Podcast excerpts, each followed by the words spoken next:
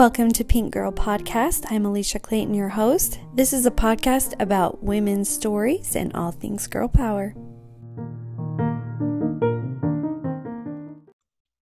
Hi, and welcome to the episode. I'm so excited to have my good friend Jean Marie Place with us. Thanks, Jean.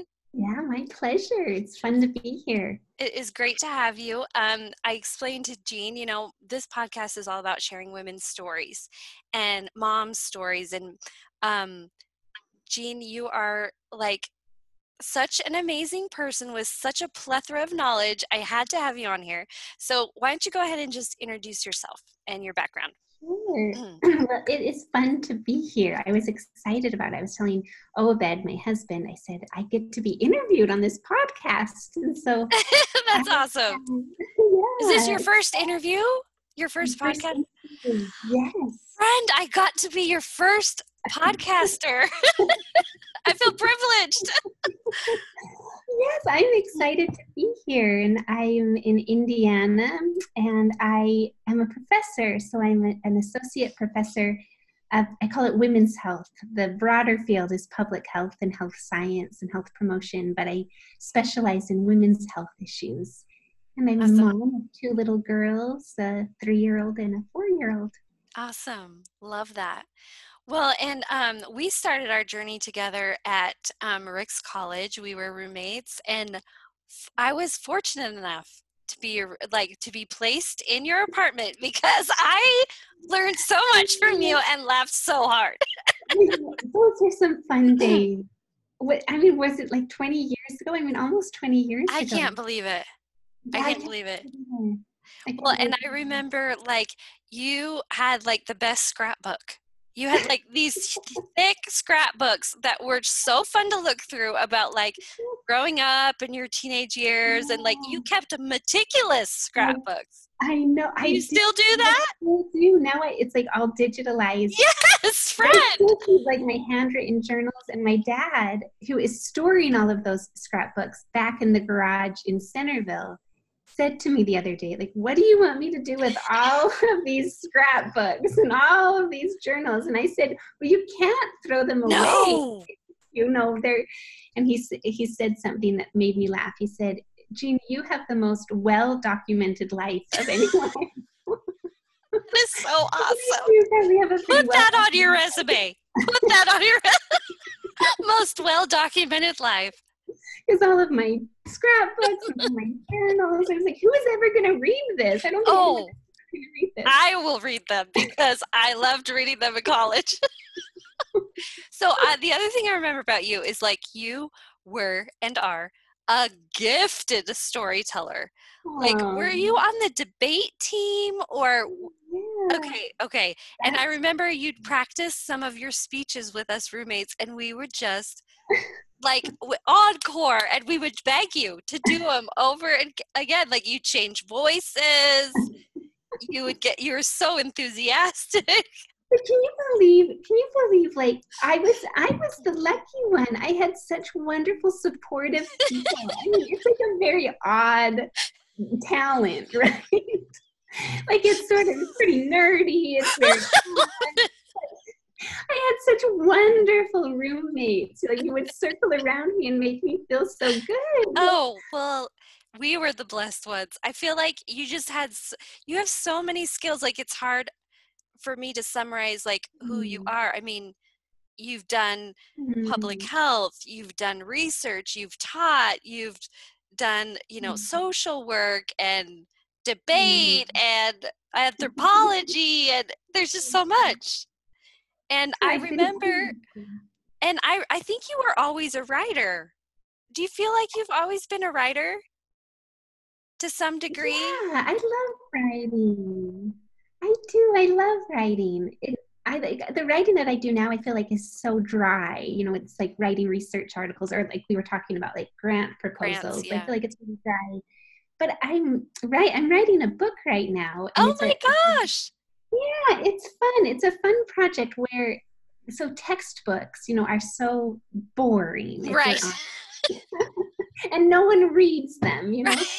and so, and I've been um, thinking that we need to write a textbook for public health that is far more colorful, like that tells stories of public health professionals who tell the ups and the downs of their programs, what works, what, you know, where they cut corners, where they don't, the failures of their programs and the ones that are successful, like to really hear about it because because I teach these public health classes and if they're not reading the textbook and they're too young to have really much experience doing any sort of public health sure. they could graduate without really a good grasp of what it's like in our field. And i yes. felt like if we can provide a textbook to tell those stories that's more engaging. So hopefully they'll read the textbook because it's written more journalistically or with more creativity like writing textbook in a first in first uh, first person we're writing person um, first person and and we just so so the whole objective i have myself and two co-authors so we go to public health programs so we go to support groups we go to cool. awareness campaigns we go to um, coalition building meetings kind of all the different components of public health. And then we come back and we um, do interviews with those people who are on the ground doing this kind of work. And then we write it up in this descriptive fashion. And so we write up the fun narratives about these events. And then we insert into the text vocabulary words. And Brilliant. the information that students need to know but it's all contextualized in this wider hopefully more fun story Oh, so I, I believe, so yes, I love writing, and it's been fun to do something. I love this. You another thing you're skilled at, girl. You're just like a plethora of goodness and wisdom. Oh, you are too, Alicia. You're you are so too. nice. Well, and I love to um that you know we were talking earlier like if you could hone down like what's your main specialty because you have so many you know we were mm. talking about your studies in infertility. So maybe yeah. talk a little bit about like what led you to that and what what why do you feel like that's an area you love to research? Oh, right. So okay, so I care about infertility because I don't think that we talk about it very much. And I think if you talk to uh, like if you say the words w- women's health to a lot of women I wonder what people would say. My guess is that people would say things like uh, breast cancer, or they would maybe say things like prenatal care, or pregnancy, or giving birth, or uh, menopause. Like they're going to talk mm-hmm. about those sort of things. But I feel like infertility isn't conceptualized as a part of women's health, even though 11% of, yeah, exactly, 11% of um, like coupled uh, women are going to experience it in their lifetime. Wow. That's more than one in ten. And um and so i wanted to like talk about it more. And one study that i've done in this field that i care a lot about is assessing if researchers are even researching infertility so what we did is we took um, the top four journals in women's health the top four scientific journals and we looked through their archives of all of the articles that they have published in the past 15 years. Oh, wow. classified them. What are the topics of these different articles? And as we imagine, they're talking about breast cancer, they're talking about birth control, or they're talking about uh, delivery and, and prenatal care. But only less than 1% of the articles in the past 15 years of scientific women's health journals talked about infertility. Oh my gosh, that's ridiculously low. Yeah, it's when you compare it that, you know, 11% of women are going to experience infertility in their lifetime and less than 1% of scientific journal articles in women's health journals are addressing that. It's really a big discrepancy. And of course, the argument is that uh, the infertility articles are going to be published probably in reproductive health journals, like more specialized mm. assistive reproductive technology journals. But my argument when we went to publish is well, sure, those people already know about infertility, right? They're specializing in it for their, their careers. But it, for the broad audience of practitioners who are practicing women's health, to not include infertility as a as a dominant theme in these women's health journals that are for a generalist audience is a real gap. That's a disservice for sure. Right. So anyway, I love, yeah, I love studying. Love that. So tell me about um, your, your own journey a little bit with with infertility, because I know that's something that you've dealt with, and um, we've talked about that you're. You know, I'm really grateful you're willing to share this because I'm hoping other women listening who are struggling with infertility can feel supported and maybe find some resources. Thanks. Thanks, Alicia. Well, I'm happy to talk about it.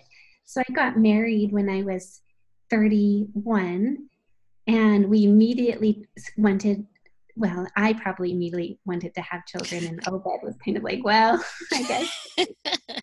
anyway, we immediately started trying, and never in eight years of marriage, seven or eight years of marriage, have ever had a positive pregnancy test, never like had a, you know, those two little lines on a pregnancy test and we tried all sorts of things. Like we tried doing uh, assistive reproductive technology, so kind of like IVF. Uh, I should say that we never actually went through with the procedure, but we talked with several specialists about doing it, and then we tried to take medicine, a, a whole host of different medicines to try to resolve it. And I mean, a lot of the procedures. Oh, I'm sure Obed wouldn't want to talk about it because mm. it, uncomfortable to talk about. You're having to talk about your sex life and you're having to talk about sperm count and you're having to talk about, you know, reproductive organs and kind of are you a woman woman if you're not able to do a womanly thing, mm. things like that, like hard topics to address. But we never did went through with these different procedures and i'm glad that we did it i feel like my journey might differ from some because i've never experienced like the intense disappointment of having done one of those procedures and it not having worked out, you know, because not only is there intense disappointment because you so badly, badly want a child and you're putting all of your sort of hypothetical eggs in this basket that it's going to work out, mm-hmm. but it's not without a cost, right. like a heavy financial cost. I mean, for the procedure itself, you're probably looking at ten to twelve thousand dollars, and then oh you're having to pay for the, your own uh, stimulation drugs. You know, the drugs that are going to stimulate your cycle and produce these eggs that you know can be inseminated and and transferred, and so that's maybe another five thousand dollars. So you're at minimum probably looking at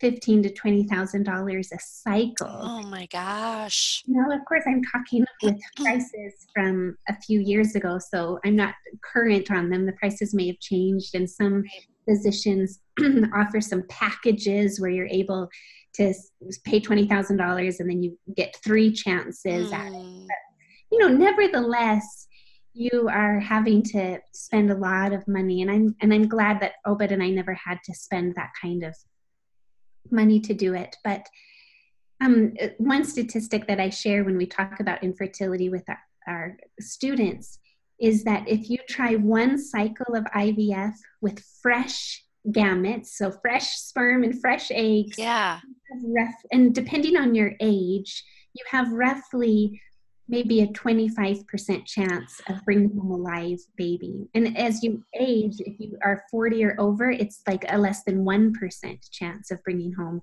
a live oh my gosh, baby. Jean, that is heartbreaking. Absolutely heartbreaking. Not great statistics, right? Like not great odds. But if you um, do three cycles, so and the WHO recommends that couples who are going to try this route try at least three times because okay. Is increased to 50%.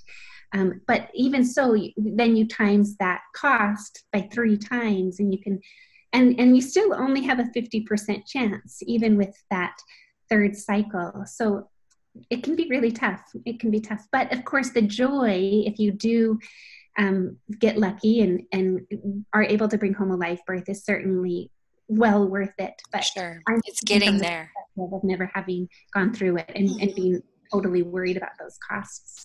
Mm-hmm. So, so then we went through the route of um, what did we try? I mean, we tried so many things.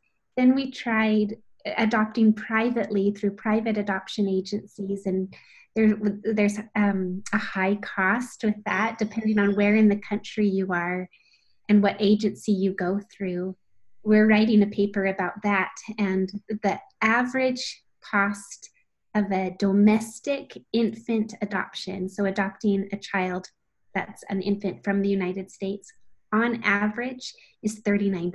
Oh my God. Yeah, and that's just average. So of course there's prices that are lower, but and those prices costs in many cases are going to lawyers and they're going to social workers and all very needed professions. So I don't doubt um, that those costs go to important services. Sure, but sure. The cost for the adoptive couple can be pretty outrageous. And thinking that these infertility services and adoption services are never covered by insurance. Never. Um, it, well, there's like four states, maybe between four and eight states, I think the last time I checked, which was a couple years ago, that uh, cover IVF. Illinois is a state that covers that uh, uh, mandates by state law that the insurance co- companies cover IVF. To, but they might not cover all of it. They might cover only one cycle and not up to the three cycles recommended. So, in many, in the majority of states, we could say to be safe, IVF isn't covered. And so there's those costs, and then adoption are those costs. And so for us, we ran into it saying this is just going to out outprice us. We're right. just not able to.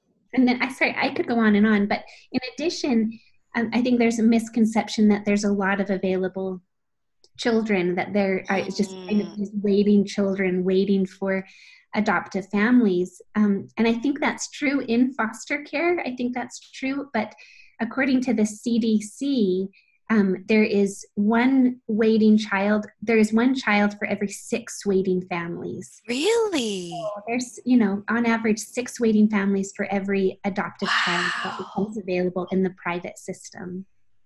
Oh my so, gosh, you're right. There is a huge misconception.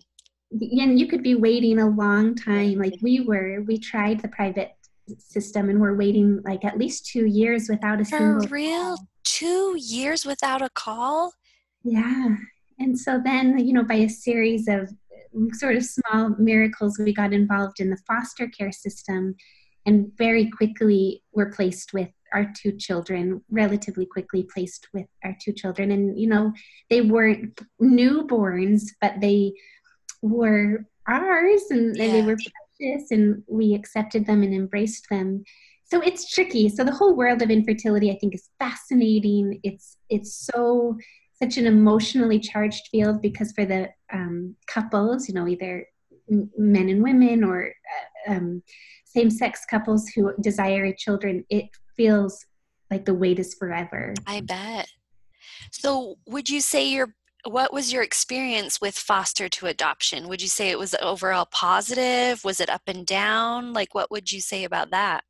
Oh, if anyone was ever considering it, I would just want to talk to them and cheer them on. And just, it, it was one of the most eye opening experiences. It was sobering in a way that I had never experienced because um, so you know through the foster to adopt program which is through generally state Department of Child okay. Services. They're working with families to try to reunite a child that has been removed with the biological parents. And that's by mandate. They have to for a certain number of months. In Indiana, it was for at least 16 months. They had wow. to reunite and get the biological family to a place where they could reunite with their child. And if not, then they were looking for um, kin. They were looking for relatives to adopt that child.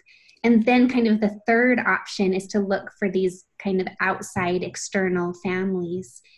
Um, and so it was sobering, you know, like you're you're you're caring for these child these children or these this little child knowing that the, everyone around you is working to take that child from you and take them back with a biological parent and that biological parent you have a lot of like love in your heart for that child or for that um, biological parent. I mean and I, I, guess i should only speak from my experience. Like in my experience uh, the biological parent was a wonderful woman the one that we got to know um, the other biological parent of my other daughter uh, wasn't available to get to know.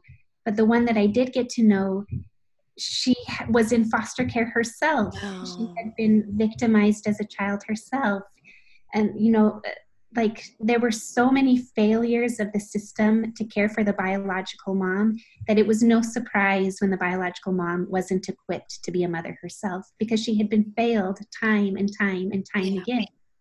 And so uh, the, there is a lot of like, I think, compassion that you can learn and that you're exposed to mm-hmm. in getting to know biological parents. And there's so much stigma, you know, like it's so easy to blame the biological parents and say that you're not capable of taking care of your child or you chose drugs over a biological child. Yeah.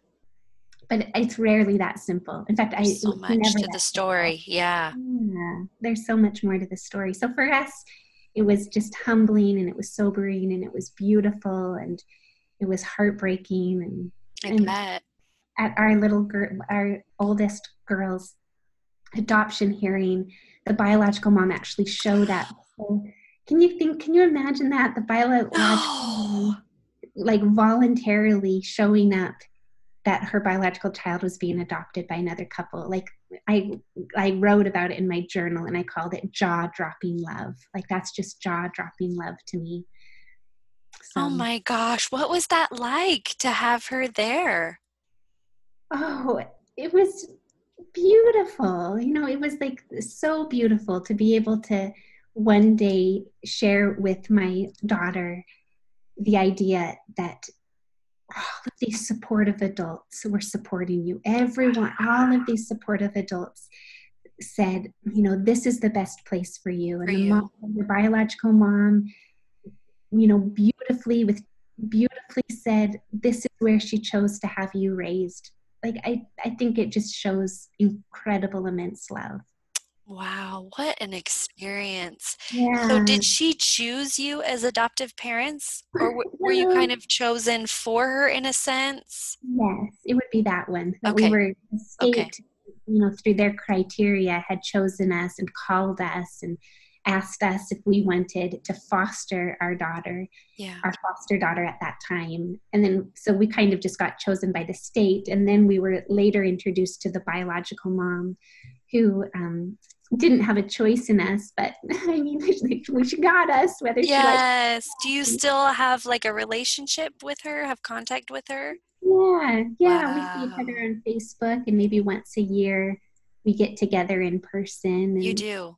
Uh-huh. Yeah, we wow. get together in person, and I, yeah, yeah. I mean, I mean, like I said, I can't speak to everyone's experience. Sure. I'm sure that some people have experiences that are much more difficult, where it's like pulling teeth to get the foster child that you've loved and cared for to stay in your care because there can be these really ugly custody battles where biological relatives or the biological parents aren't really willing to relinquish.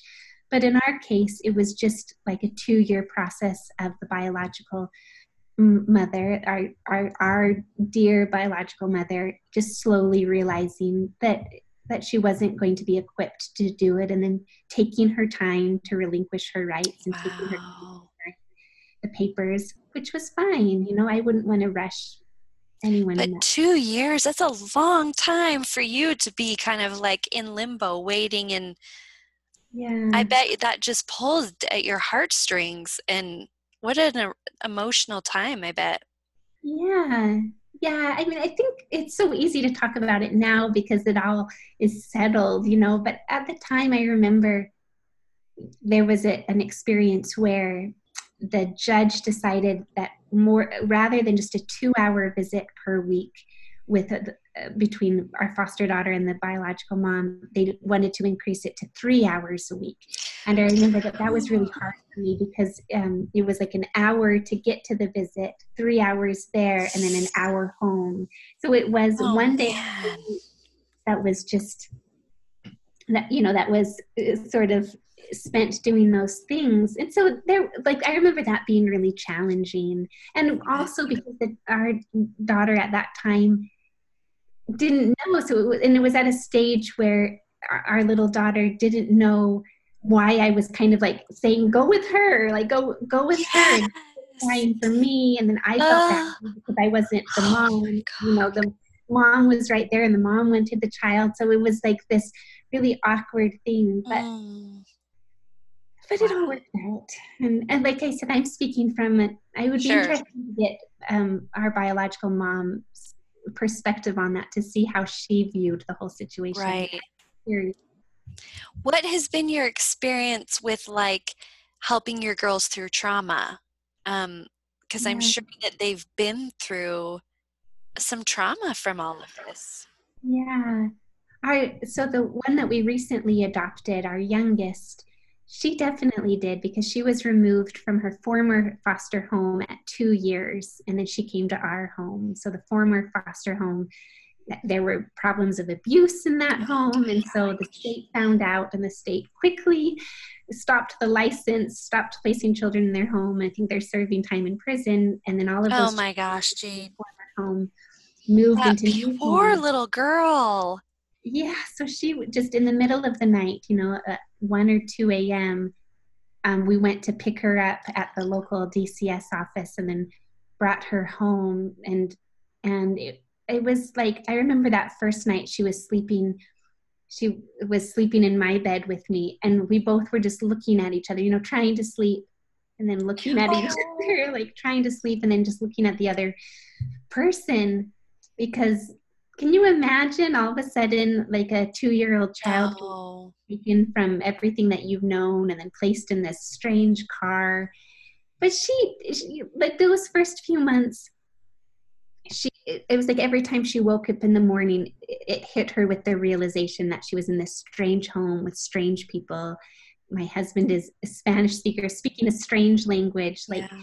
but then after six months goes by maybe six or seven months I, she she didn't seem to wake up with a heaviness anymore. Oh. She didn't seem to wake up with this longing anymore.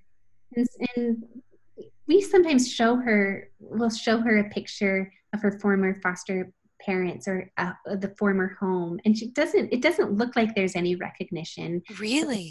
talk to like a child development expert to know if they're capable of recognition, but there doesn't seem to be any spark of recognition. Wow so so she just and it, my older child loves they're sisters in every way. They're not biological sisters, but they love each other. And I feel like my older daughter just embraced her, just, oh. just embraced her. And that helped in ways that I couldn't have done. Like I sure. remember one night, I'll share a story with you.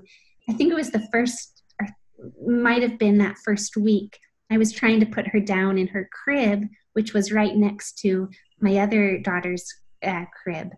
And it was cribs where one side had been taken off so they could get down, you know, and, and so they could get out by themselves. Anyway, my little girl, the new one, didn't want to sleep in there and kept kind of whimpering, crying. And for the first week, my older daughter came into the crib and slept with her, you know, brought her pillow and her blanket and cuddled up. And when my older daughter came in and slept with my new daughter, they just cuddled up together. They just totally cuddled up like two little kittens. Like they cuddled up and the whimpering stopped. But it was like I couldn't have stopped that whimpering. Like she still would have whimpered with me. But the fact that another two year old child knew to comfort her new sister, I didn't ask my other daughter to go and comfort her. She knew somehow instinctively, instinctively. to get out of bed and to curl up and to get right there next to her. And that that was the comfort that they needed. Like, you know, incredibly beautiful. Jean, thank you for sharing that story. That is just, oh, being a mom myself too. It's like the power of siblings and right. love that think like you were saying things you couldn't do yourself to help yeah, them exactly well and how beautiful that they've come from totally different families and backgrounds and have found a way to become sisters yeah yeah together. yeah definitely and they know that they're adopted and they they kind of talk about when am I going to get sealed in the temple, you know. Oh, they know that they're adopted Oh, yeah, I love that. And they have a photo book with pictures of their biological parents, and so like they'll know, oh, that's my birth mom, and that, and you're my mom, and that's my birth mom. You know, I, I, they're not able to kind of distinguish yeah. what that mean, but they know that they they weren't in my uterus, that they were right. in another woman's uterus, and well, and I think one of the most beautiful pictures that you've ever shared was the day that you were sealed to your yeah. first daughter. Um, yeah. You were all in white, and um, I just remember just like tearing up and being like, this is the power of like social media you know being a social media person. It's like when we can share beautiful moments and and and sharing each other like feel that love for each other and be, being so happy for you but being far away like that was just such a beautiful picture. Like all three of you were just like glowing just absolutely glowing Oh, thank you, Alicia. Oh, I love that picture too. I that was a really special moment. I remember writing on that post something about it was amazing to me that three people who didn't know each other now never have to live without each other. Ah, amazing to me. You know, it just that, kills me. Yeah, like these, you know, three souls in the world. You know, three separate souls, and now four separate souls. All of a sudden, could come together to form a family and a forever family. Like that yes. was it still makes me marvel like the beauty of adoption that we can take different people and say you're going to become a family now. I just think I it's love that. That's amazing without heartbreak right? Like right. another quote that i really like is it says and i'll try not to mess it up but it says like um, um a little girl calls me mommy like uh, another uh, it says another mother's daughter calls me mommy. Like the magnitude of that blessing and the depth of that tragedy is not lost on me. Like that's how i feel. Oh. another woman's daughter calls me mom. Like you know the magnitude of that blessing is incredible but the depth of that tragedy that that uh, that a birth mom couldn't care for her child, you know, a tragedy, not a stigmatized like blame game, but a yeah. tragedy. That, right. Like I think it's always important to recognize that. I read something about that that every time that. adoption happens, you have to you have to acknowledge that it was built on ashes. Yeah. You know, that it was built on someone's tragedy. Oh my gosh, Jean. That makes me want to just like be better as a parent. Like I it, part mm-hmm. of me wants to go into that mom guilt and be like, oh my gosh, and I yell at my kids and I scream at my kids and I da da da. But just being able to stop and be like, wow, like when I when I start like moaning about my issues, like just to put things into perspective, like mm-hmm. you know, it makes you appreciate yeah. and maybe treasure more yeah. your sure. own struggles and your own things you've been given, you know. Right. And it's a good reminder for me too. It's good to hear you reflect on it too, because I'm like, oh, I remember I can yell too. I can do it. we could all yell, right? but the fact that we keep trying, you know, that's huge. And I think that's right. powerful too when we share our stories mm-hmm. is being able to say, you know, I'm we're relatable. We're all mm-hmm. as women we all have common threads you mm-hmm. know? Absolutely. We all have you know the the, the women's guilt and the the multi you know our brains can do multiple things and we have so many roles and so many things to juggle but like mm-hmm our stories can bond us together you know? Absolutely oh yes absolutely. I love that idea of like building stories building empathy through stories Ooh, you know like, i love that i have to write that down that is beautiful. Yeah. building well, empathy through stories. Yeah and kind of what you were talking about with like the good side of facebook being able to um, share stories like real authentic stories mm. through facebook and build empathy across social media or across any story that is shared that that you can because we're all in such different situations or circumstances but i like how you were talking about that there's common threads. And if you can build on those common threads and use them to build empathy with each other. Love that. really powerful. Well and especially during this time of you know covid-19 and right. the world like shutting down essentially and having to re learn yeah. how to function. Um, yeah. I have been so impressed with the stories that have come out of empathy mm-hmm. and like the people that have learned to like pivot and and help instead of like it, right. like intrinsically we want to go in because we're right. afraid, but being able to push outward and share with love. I think that's been absolutely one little good that have has come out of absolutely. all of this.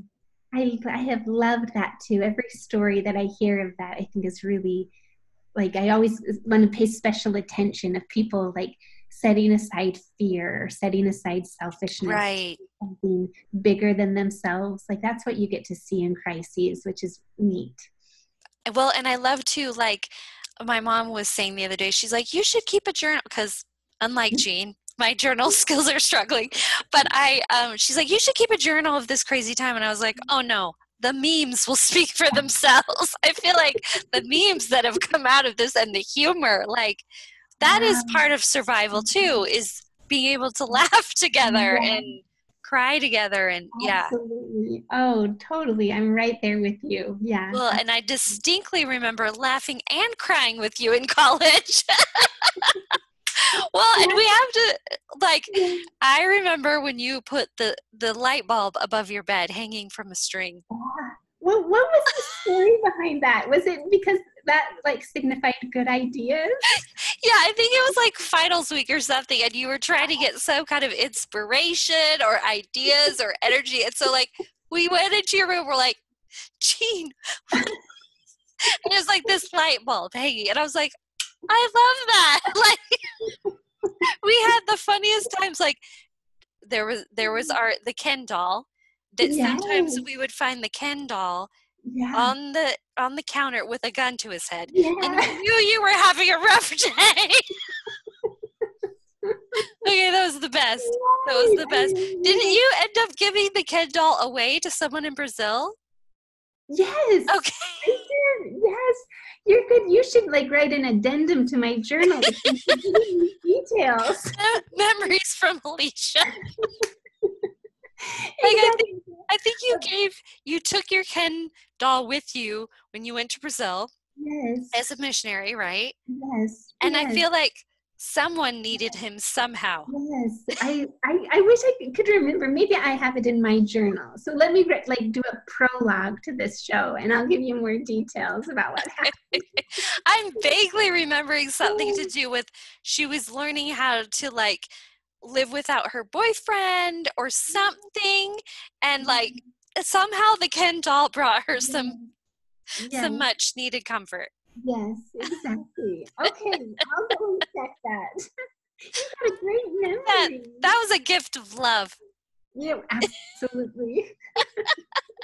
Absolutely. I, I love that. And then there was something with Coriantumr, right? That yes, I think that was his name. Is that I think you named him Coriantumr. Yeah.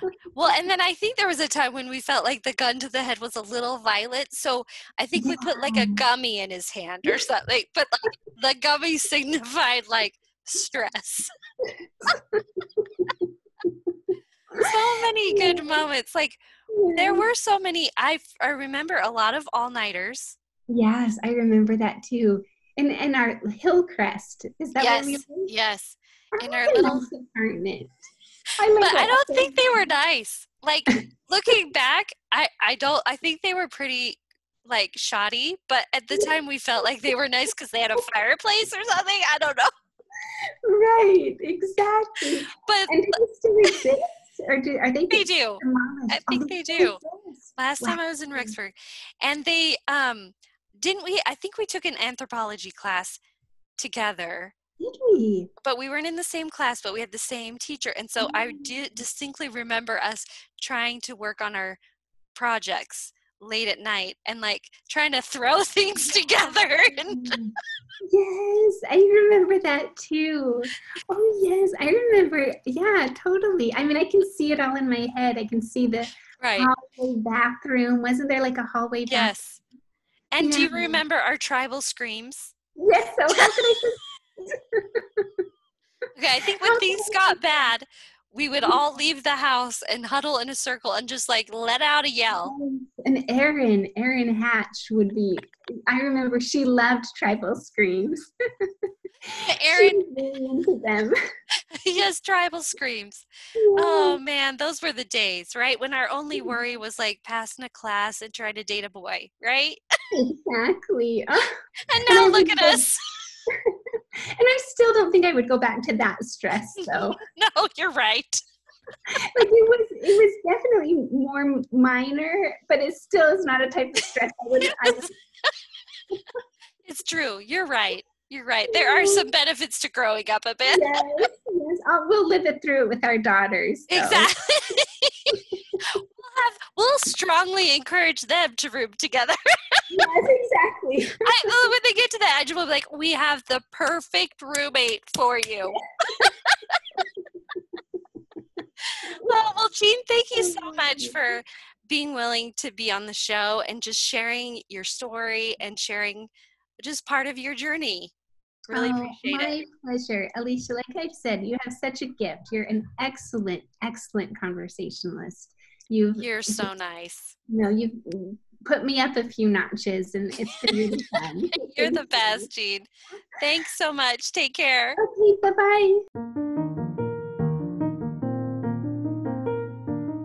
Thanks for joining me on Pink Girl Podcast. Tune in next time.